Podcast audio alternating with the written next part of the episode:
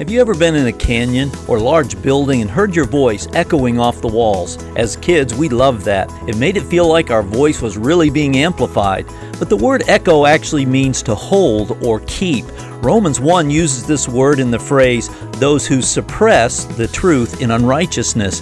It is the Greek word kata echo, and it literally means to hold down. All around us today are cultural forces fiercely working to hold down the truth.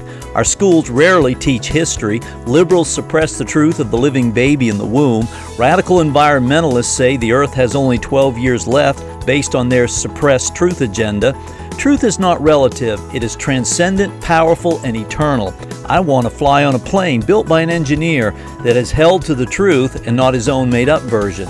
Truth's fountainhead is the Creator Himself. Let's be bold proclaimers of truth and don't let the culture canyonize our voice. Jesus said, The truth will set you free.